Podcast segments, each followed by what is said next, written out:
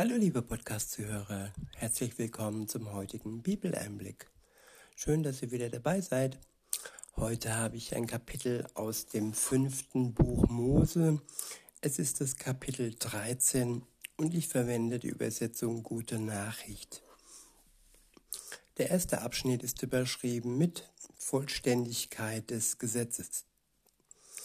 Ab Vers 1 heißt es, Befolgt das ganze Gesetz, das ich euch heute gebe, mit allen seinen Weisungen.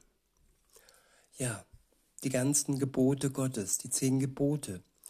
Daraus sollten wir uns nicht ein, ein oder zwei Gebote heraussuchen und sagen, ja, das reicht.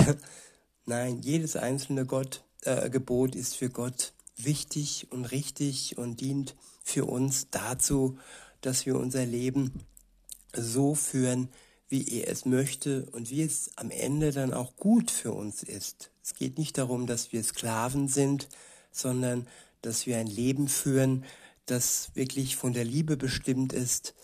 Und wenn wir uns an seine Gebote halten, dann werden wir das umsetzen.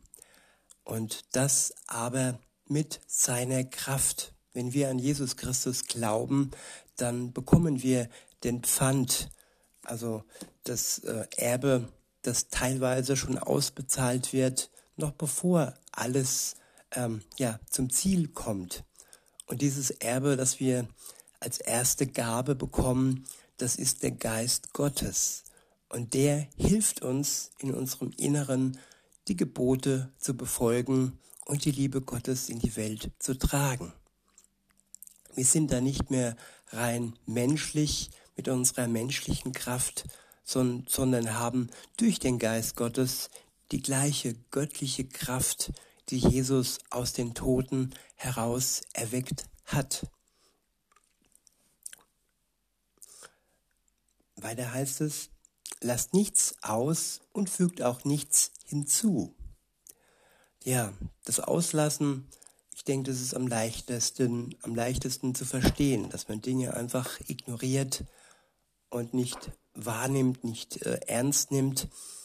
Und das Hinzufügen, ja, da wird es dann komplizierter, wenn, wenn bestimmte Lehren zu der einzigen Lehre hinzugefügt werden und dann gesagt wird, ja, diese Lehre ist auch wichtig. Nicht nur das, was im Wort Gottes steht, sondern auch das, was in diesem neuen Buch steht oder in dieser neuen Verordnung steht, ist wichtig. Und da fängt die Lüge an und da sollten wir wach bleiben, um zu erkennen, dass es Lehren sind, dass es äh, Verordnungen sind, die uns von Gott wegführen und zu anderen Göttern oder zu falschen Göttern hinführen.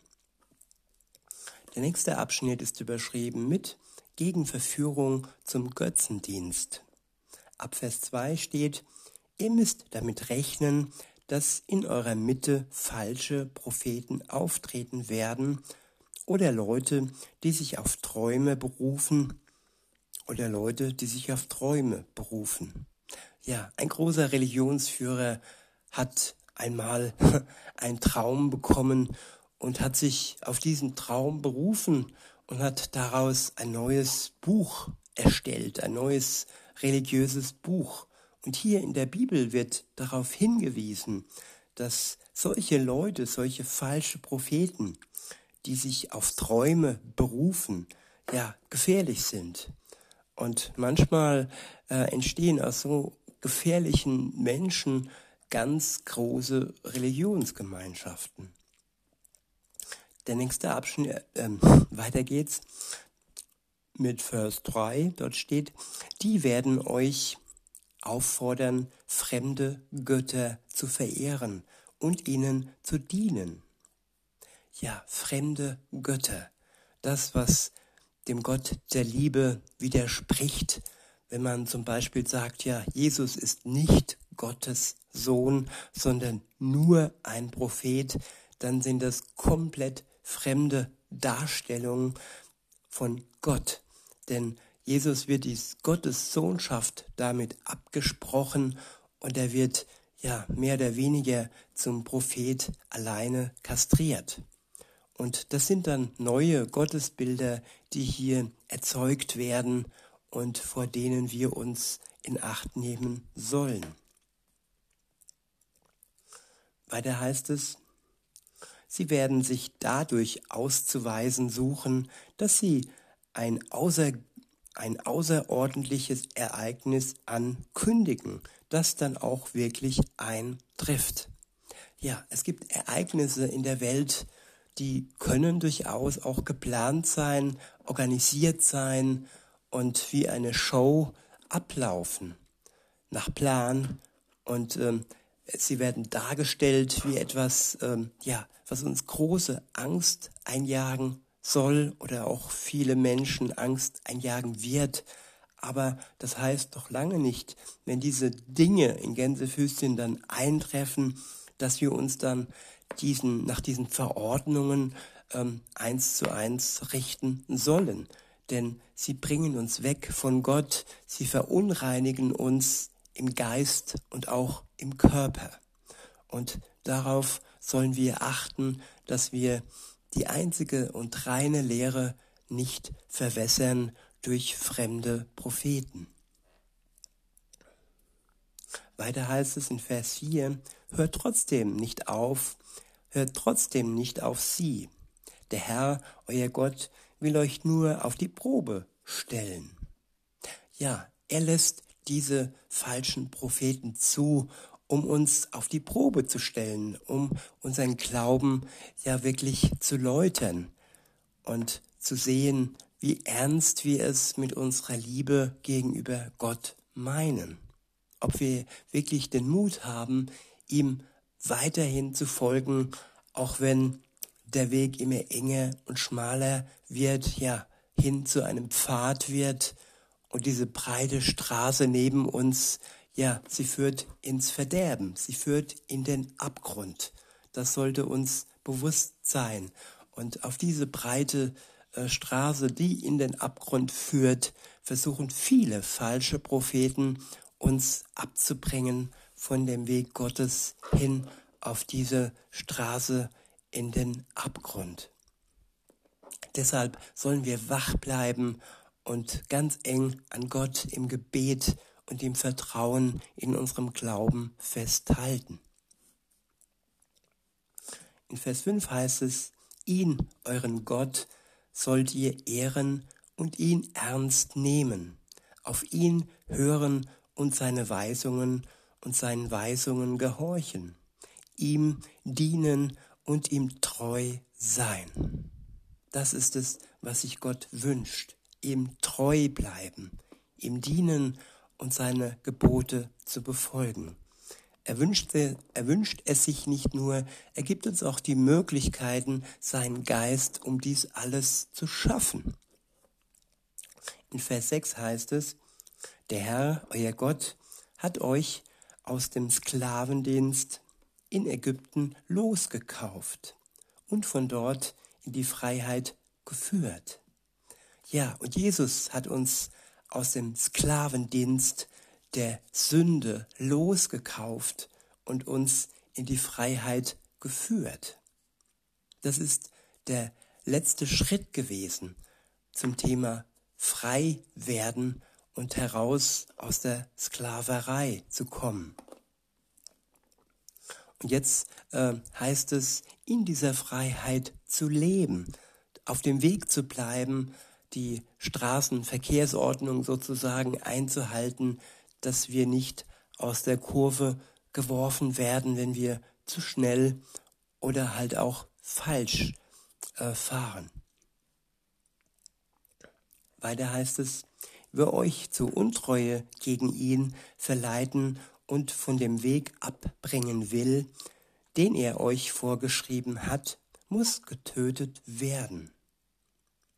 Ja, es ist eine schlimme Tat, eine schlimme Sünde, wenn man uns verführen möchte, wenn man die Absicht hat, uns vom Weg Gottes abzubringen. Und diese böse Tat, ja, gebiert den Tod so wie auch die Sünde den Tod gebiert. Aber die schlimmste Sünde, wenn man davon äh, ja, erzählen soll, Sünde ist Sünde und jede Sünde birgt den Tod. Aber wer einen Christen vom Weg Gottes abbringen, abbringen möchte, so dass er wirklich mit in die Verdammnis läuft, ja, dem blüht nichts Gutes, dem blüht der Tod. Und das wird hiermit klar gemacht, dass es sehr böse ist, jemanden von dem Weg Gottes abbringen zu wollen und aus seiner Mitte zu entfernen, aus der Mitte, wo uns Jesus Christus hingebracht hat. Durch die Erlösung der Schuld können wir in Gottes Mitte sein. Wir können zum Vater Abba Vater sagen. Das alles, weil Jesus uns dies ermöglicht hat, weil die Schuld von uns genommen wird, wenn wir darauf vertrauen und uns im Glauben ja daran halten dies in Anspruch nehmen. Ich wiederhole Vers 6 und fahre fort. Der Herr, euer Gott, hat euch aus dem Sklavendienst in Ägypten losgekauft und von dort in die Freiheit geführt. Wer euch zur Untreue gegen ihn verleiten und von dem Weg abbringen will, den er euch vorgeschrieben hat, muss getötet werden. Ihr sollt das Böse aus eurer Mitte entfernen. Ja, wir sollen sehen, was ist böse in unserem Leben. Und alles Böse muss da raus wie Unkraut. Denn wenn das Unkraut weiter wuchern kann, dann nimmt es die Nahrung, dann nimmt es ja das Leben selbst weg. In Vers 7 heißt es, ihr müsst damit rechnen, dass die Menschen, die euch am nächsten stehen, euch heimlich dazu anstiften wollen, andere Götter zu verehren. Ja, die, die uns am nächsten sind, die sind manchmal für uns am gefährlichsten. Wenn es um die Familie geht, die uns verführen möchte oder Teile der Familie, dann ist es sehr schwer, stark zu bleiben. Und das können wir nur mit der Kraft Gottes.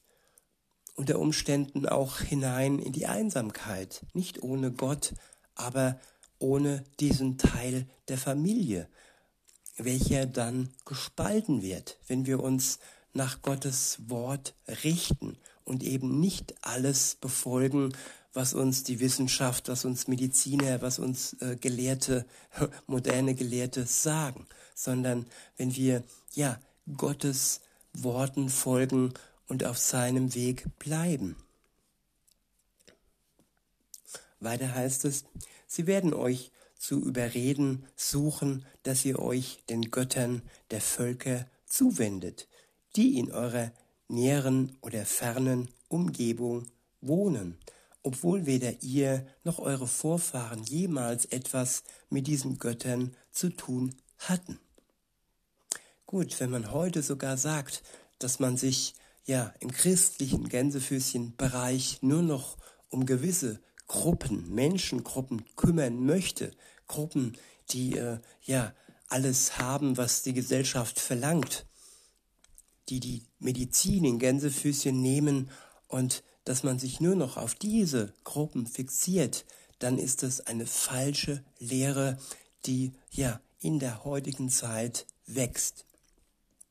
Und vor solchen Lehren sollten wir uns wirklich in Acht nehmen. Heute werden neue Götter erfunden, Götter, die in Gestalt von ja, weißen Kitteln und ähm, Pharmazien daherkommen, aber es ist nicht der Wille Gottes. Weiter heißt es, aber selbst wenn dein leiblicher Bruder, dein Sohn oder deine Tochter, deine geliebte Frau oder dein bester Freund dir so zuredet, höre nicht darauf. Ja, das ist die heutige Zeit. Im nahen Umfeld wird versucht, auf uns einzureden, uns zuzureden, damit wir den Weg Gottes verlassen, damit wir uns benebeln, benebeln lassen und ja, Substanzen in uns aufnehmen, die uns nicht mehr frei werden, äh, wir können dann nicht mehr frei sein.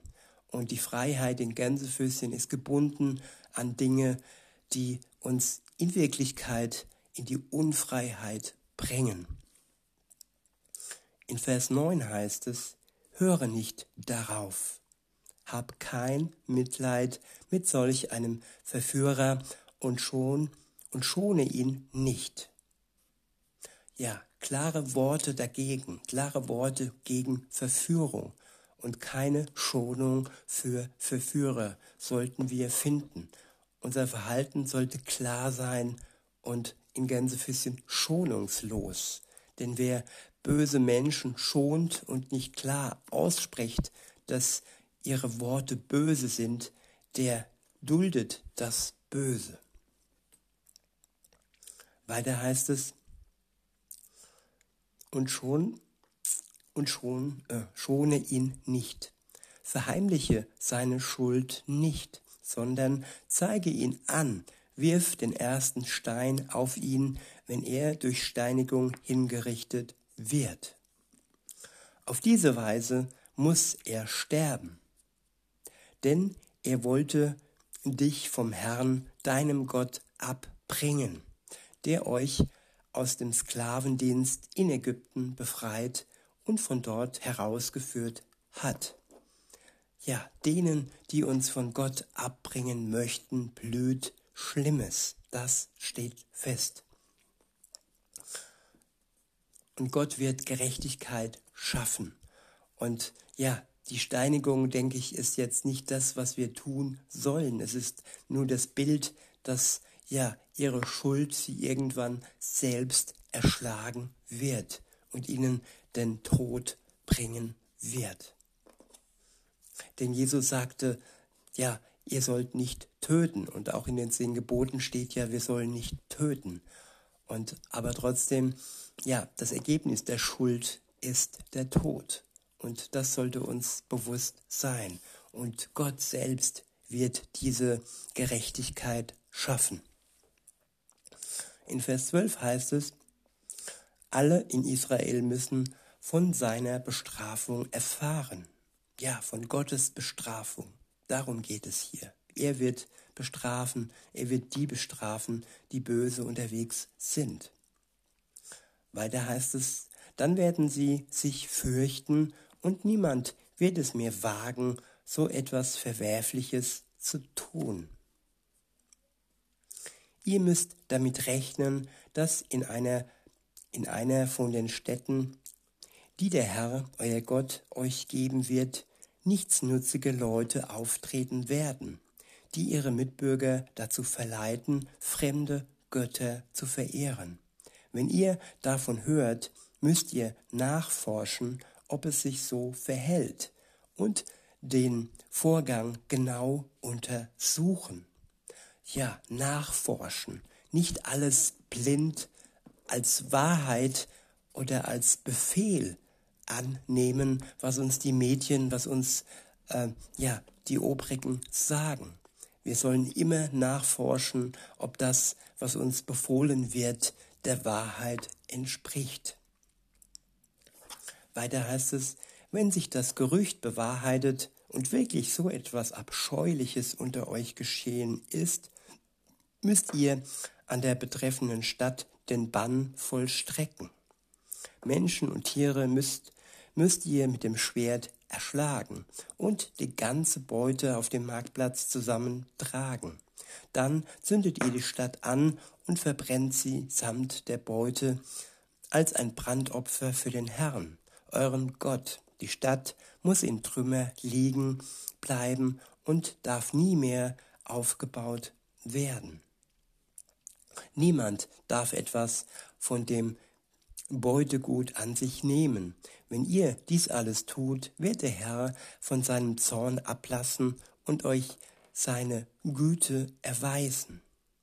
Die innere Einstellung, sich vom Bösen zu trennen, sich nicht mehr einzulassen auf diese falschen Lehren, die ist wichtig für unsere heutige Zeit.